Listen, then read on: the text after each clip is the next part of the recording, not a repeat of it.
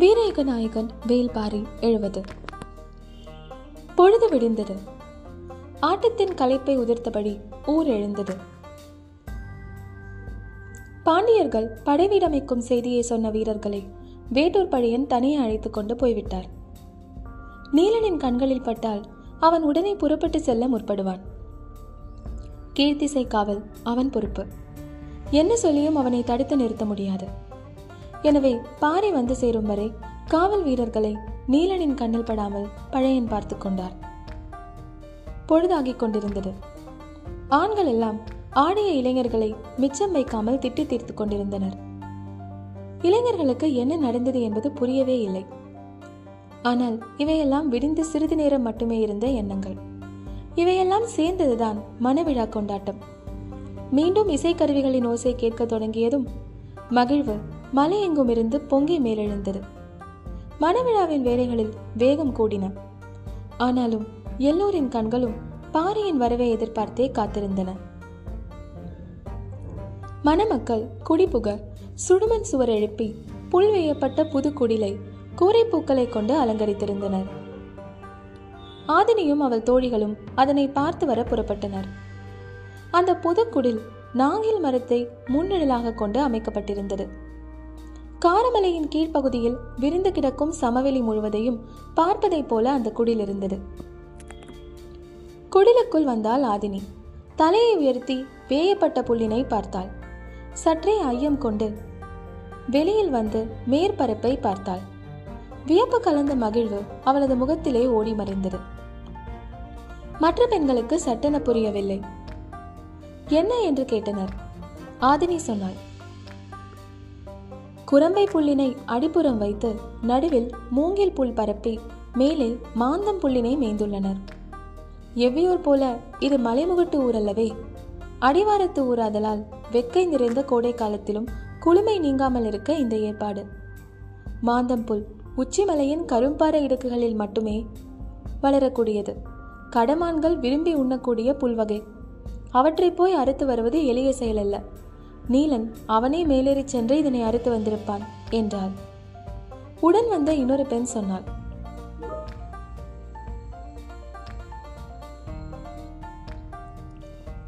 கடமான்கள் விரும்பி உண்ணக்கூடிய புல்வகை. அவற்றை போய் அறுத்து வருவது எளிய செயலல்ல. நீலன் அவனே மேலேறி சென்று இதனை அறுத்து வந்திருப்பான் என்றாள். உடன் வந்த இன்னொரு பெண் சொன்னாள். அவசரப்பட்டு முடிவுக்கு போகாதே ஆதினி. மயிலாவே அதனை செய்திருப்பாள். அவளை பற்றி உனக்கு தெரியாது என்றாள். எல்லோரும் சிரித்தனர். வெளியில் இசைக்கருவிகளின் ஓசையோடு ஆரவார ஓசையும் பெருகி வந்தது. பாரி வந்துவிட்டான் என்பதை உணர்ந்து ஊர் மந்தையை நோக்கி விரைந்தனர். மக்களின் கூட்டத்திற்கு நடுவே பாரியின் முகத்தை காண நீண்ட நேரமானது. எல்லோரையும் நலம் கேட்டான் பாரி. பரம்பின் தென்னெல்லையில் உள்ள ஊரிலிருந்தெல்லாம் பெரியவர்கள் வந்து சேர்ந்துள்ளனர். ஒவ்வொருவரிடமும் பாரியின் நலம் கேட்டல் தனித்தன்மை கொண்டதாக இருந்தது. கரியனூர் பெரியாத்தா கூட்டத்தை விலக்கிக் கொண்டு பாரியை நோக்கி வந்தாள். வாஞ்சையோடு வரும் அவளை கண்டதும் பாரியின் மனம் பூரித்தது. பாரியின் தந்தையை சிறுவனைப் போல் நடத்துவாள் அவள். ஆனால் பாரியை அவள் தந்தையைப் போல நடத்துவாள். என் அப்பனிடா நீ என்றே எப்பொழுதும் சொல்லுவாள். தள்ளாத வயதில் இவ்வளவு தொலைவு வர வேண்டுமா? என்று பாரி கேட்டதற்கு இனி நான் மலை ஏறி எவ்வியூருக்கு வந்து உன்னைய பார்க்க முடியாது. மலையடிவார ஊருக்கு எப்போ நீ வருவேன்னு தான் காத்திருந்த மணநாளுக்கு வருவேன்னு எனக்கு தெரியும். அதனால தானப்பா எப்படியாவது உன்னைய பார்த்துடணும்னு ஓடி வந்த என்றாள். பாறையின் கண்கள் கலங்கின. சூழ்மருது எப்படி இருக்கிறது? என கேட்டான். இந்த மழைக்காலத்தில் தப்பிச்சிருச்சு. ஆனால் இன்னும் எத்தனை காலமோ என்றாள். அவளின் குடில் அருகே உள்ள மரம் அது. ஒரு வகையில் அவளின் குலதெய்வமும் கூட. பாரியின் நலங்கேட்டல்கள் எல்லாம் இப்படித்தான். மரம் செடி கொடி விலங்குகள் மனிதர்கள் என்று ஒன்று விடாமல் கேட்டுக்கொண்டிருந்தான் கூட்டத்தை விலக்கிக் கொண்டு உள்ளே நுழைந்த வேட்டூர் பழையன் வந்தவர்களை முதலில் உணவருந்து விடுங்கள் என்று எல்லோரையும் சத்தம் போட்டு விளக்கினான். பாரியும் கபிலரும் காலம்பனும் அருகில் இருந்த குடிலுக்கு உணவருந்த போயினர். அவர்களுக்காக பொங்கம்பழ பூந்தேன் கட்டி காத்திருந்தது. தேனி தனது கூட்டுக்குள் முதலில் தேனை கட்டியாகத்தான் வைத்திருக்கும். பின்னர் தான் தேனாக்கும். மலை மக்கள் தேன் கட்டியை தான் எடுப்பர். தேனை பிழிந்தெடுக்கும் பழக்கம் அவர்களுக்கு இல்லை அதுவும் எந்த வகை பூவிலிருந்து தேனை எடுத்து இந்த கட்டியை தேனி உருவாக்க இருக்கிறது என்பதை பொறுத்துதான் இந்த கட்டியை எடுக்கலாமா வேண்டாமா என்பதனை முடிவு செய்வர். அந்த பகுதியில் அந்த பருவத்தில் எந்த பூ அதிகம் பூத்திருக்கிறதோ அந்த பூவின் சுவைதான் தேன் கட்டியிலும் இருக்கும். நாவற்பழ பூந்தேன் துவர்க்கும். வேப்பம்பழ பூந்தேன் கசக்கும். கள்ளிப்பூந்தேன் இனிக்கும். கோட்டைப்பழ பூந்தேனையும் அத்திப்பூத்தேனையும் சுவை பிரித்து அறிவது மிக கடினம். இதில் மிகச் சிறந்த சுவை கொண்டது.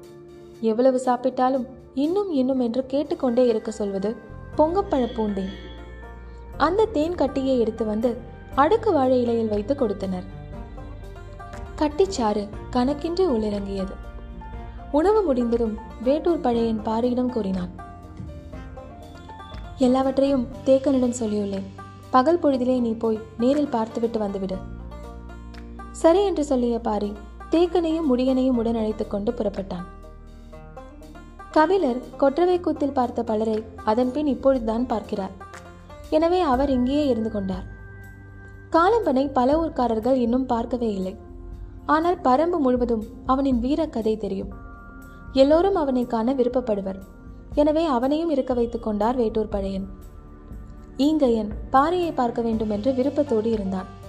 ஆனால் பாரி பொழுதுக்குள் போய் திரும்ப வேண்டியிருந்ததால் வந்தபின் பார்த்து கொள்ளலாம் என்று கூறிவிட்டார் பழையன். பாரியோடு மற்ற இருவரும் புறப்படும் முன் பழையன் சொன்னான். பொழுது சாய்வதற்குள் மணப்பெண்ணை அவளது ஊரிலிருந்து அழைத்து வந்து விடுவார்கள். அதற்குள் நீங்கள் வந்துவிட்டால் மயிலாவிடமிருந்து தப்பித்தீர்கள். இல்லை என்றால் அவ்வளவுதான் என்று எச்சரித்து அனுப்பினார் வேட்டூர் பழையன். பாரி தேக்கன் முடியன் மூவரும் குதிரையில் புறப்பட்டனர். உடன் கீழ்த்திசை எல்லை காவல் வீரர்கள் இருவரும் சென்றனர். எதிர்பார்த்திருந்த செய்தியை தான் பழையன் சொன்னார். ஆனாலும் அவர் சொல்லும் இரு இடங்களும் ஒன்றுக்கொன்று தொடர்பில்லாமல் இருந்தன. குதிரைகள் காரமலையின் சரிவு பாதையில் தென்புறத்தை நோக்கி விரைந்து கொண்டிருந்தன. இரண்டாம் குன்றினை தாண்டிய பொழுது பாரிக்கு மயிலாவின் நினைவு வந்தது. அந்த குன்றின் அடிவாரத்தில்தான் அவளது ஊர். மயிலாவின் ஊரான செம்மனூரிலிருந்து மணமகளின் தாய்மாமன் அவளை தனது தோளிலே தூக்கி வருவான். வேட்டுவன் பாறையின் எல்லையில் நின்று மணமகன் அவளை தனது தோளுக்கு மாற்றி தூக்கிச் செல்வான். அவ்வாறு தூக்கிச் செல்லும் நிகழ்வுதான் மிகுந்த உற்சாகமும் கொண்டாட்டமும் நிறைந்தது. கேலி பேச்சுக்களும் குறும்பு விளையாட்டுகளுமாக ஊரே களைகட்டி இருக்கும். சற்று அமைதியான பெண் கூட மணமகனின் தோளிலே அமர்ந்து வரும் பொழுது இல்லாத குறும்பெல்லாம் செய்வாள். மயிலாவை பற்றி சொல்லவே வேண்டியதில்லை. அவள் செய்ய போகும் குறும்புத்தனங்களை காண பாரிக்கும் விருப்பமாகத்தான் இருந்தது. ஆனால் சூழல் வேறு விதமாக அமைந்துவிட்டது. குதிரைகள் விரைந்து கொண்டிருந்தன. உச்சி பொழுதுக்கு வெள்ளடி குன்றின் அடிவாரத்திற்கு வந்தனர். அவர்களின் எண்ண ஓட்டத்திற்கு ஈடு கொடுத்து வந்து சேர்ந்தன குதிரைகள். குன்றினை விட்டு மிகவும் தள்ளி படைகள் தங்குவதற்கான தாவாரங்கள் அடிக்கப்பட்டுக் கொண்டிருந்தன. படை வீரர்கள் இங்கும் அங்குமாக புதர்களை அகற்றிக் கொண்டிருந்தனர். குதிரைகள் ஆங்காங்கு கட்டப்பட்டிருந்தன. கொடி எதுவும் பறக்கவில்லை. ஆனால் பாசறையின் முன்புறத்தில் பாண்டிய பேரரசின் இணைக்கையல் சின்னம் பொறிக்கப்பட்டிருந்தது. படை வீரர்களின் உடைகளும் தாழ்வாரத்தின் தன்மையும் பார்த்த உடனே தெரிந்து கொள்ளக்கூடியவையாகத்தான் இருந்தன. குன்றின் மீது நின்றபடி மூவரும் பார்த்து கொண்டிருந்தனர். இது வெங்கல் நாட்டின் பகுதியாயிற்றே. பரம்புக்கு எதிராக செயல்பட மாட்டோம் என்று வாக்களித்த குலமல்லவா அவருடையது? என்று முடியன் சொன்ன பொழுது தேக்கன் குறுக்கிட்டார். வைப்பூரில் நடந்த மோதலில் அவர் மகனின் தலையை நம் அவர்கள் சீவி எறிந்து விட்டதாகவும் அதன் பொருட்டு மயூர் கிழார் வஞ்சன முறைத்துள்ளதாகவும் வேட்டூர் பழையன் சொன்னார். இங்கிருக்கும் இவன் எதற்கு வைப்பூர் துறைமுகத்திற்கு போனான்? என்று கேட்டான் பாரி. தெரியவில்லை. இளவரசனின் திருமண ஏற்பாட்டிற்கு போனவன் அப்படியே துறைமுகம் வரை போயிருப்பான் என்கிறார் பழையன். நடைபெற்றுக் கொண்டிருக்கும் வேலைகளை கூர்ந்து பார்த்து கொண்டிருந்தான் பாரி. சற்று நேரத்திற்கு பின் புறப்பட்டனர். செம்மனூர்காரர்கள் வேட்டுவன் பாறையின் எல்லையை நெருங்கிக் கொண்டிருந்தனர். அவர்களை வரவேற்று மணப்பெண்ணை தூக்கிக் கொள்ள மணமகன் வீட்டார் ஆயத்தமாக இருந்தனர். நீலன் மாவீரன்தான். ஆனால் மயிலாவை தூக்கிய பின் கீழே இறக்காமல் ஊர் மந்தைக்கு கொண்டு வந்து சேர்க்க வேண்டும். அவள் செய்யப்போகும் குறும்புத்தனங்களை இவன் எப்படி சமாளித்து தூக்கி வரப்போகிறான் என்பதை காண எல்லோரும் ஆவலோடு இருந்தனர். செம்மனோக்காரர்கள் எழுப்பும் பெரும் பறையின் ஓசை காட்டையே உலுக்கியது. ஓசை கேட்டு ஆடாத காலில்லை.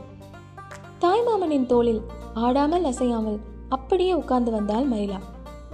எதிர்கொண்டு வாங்க வேட்டுவன் பாறையின் எல்லையில் தொண்டகப்பறை முழங்க மணமகனின் ஊரார் காத்திருந்தனர். வந்தாள் மணப்பெண். தாய்மாமனின் தோளிலிருந்து தனது தோளுக்கு மாற்ற நீலன் அருகில் சென்றான். அவளும் இடம் மாறி உட்கார வசதியாக அவனுக்கு கை கொடுத்தாள். பறை முழக்கம் பேரிசையாய் எழுந்தது. சுற்றத்தார்கள் பூக்கள் சொரிய அளவற்ற ஆரவாரத்திற்கு நடுவே நீலனின் இடது தோளுக்கு மாறினாள் மயிலா. உரிமையோடு காதலியை தோளிலே தூக்கிச் செல்லும் மானுக்கு இருக்கும் ஒரு மிடுக்கு நடையை கண்டு மகிழ்ந்தது கூட்டம். நீலனின் திரள் கொண்ட தோளில் வசதியாக உட்கார்ந்து அவனது இரு கைகளையும் பற்றி இருந்தாள் மயிலா. என்ன செய்ய போகிறாளோ? என்று எல்லோரும் ஆவலோடு அவளையே பார்த்தபடி வந்து கொண்டிருந்தனர்.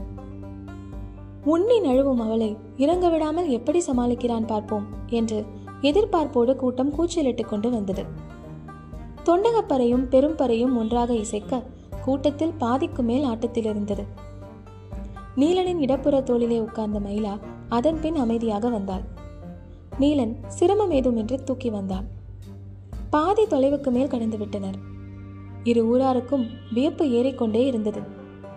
சாதாரண காலத்தில் இயல்பாக இருக்கும் பெண் மணமகனின் தோளிலே உட்கார்ந்ததும் பெரும் குறும்பு செய்வதும் எந்நேரமும் குறும்புக்காரியாக இருப்பவள் மணமகனின் தோளிலே உட்கார்ந்ததும் அமைதியாக அடங்குவதும் இயற்கைதானப்பா என்று பேசிக்கொண்டே நடந்தனர் சிலர்.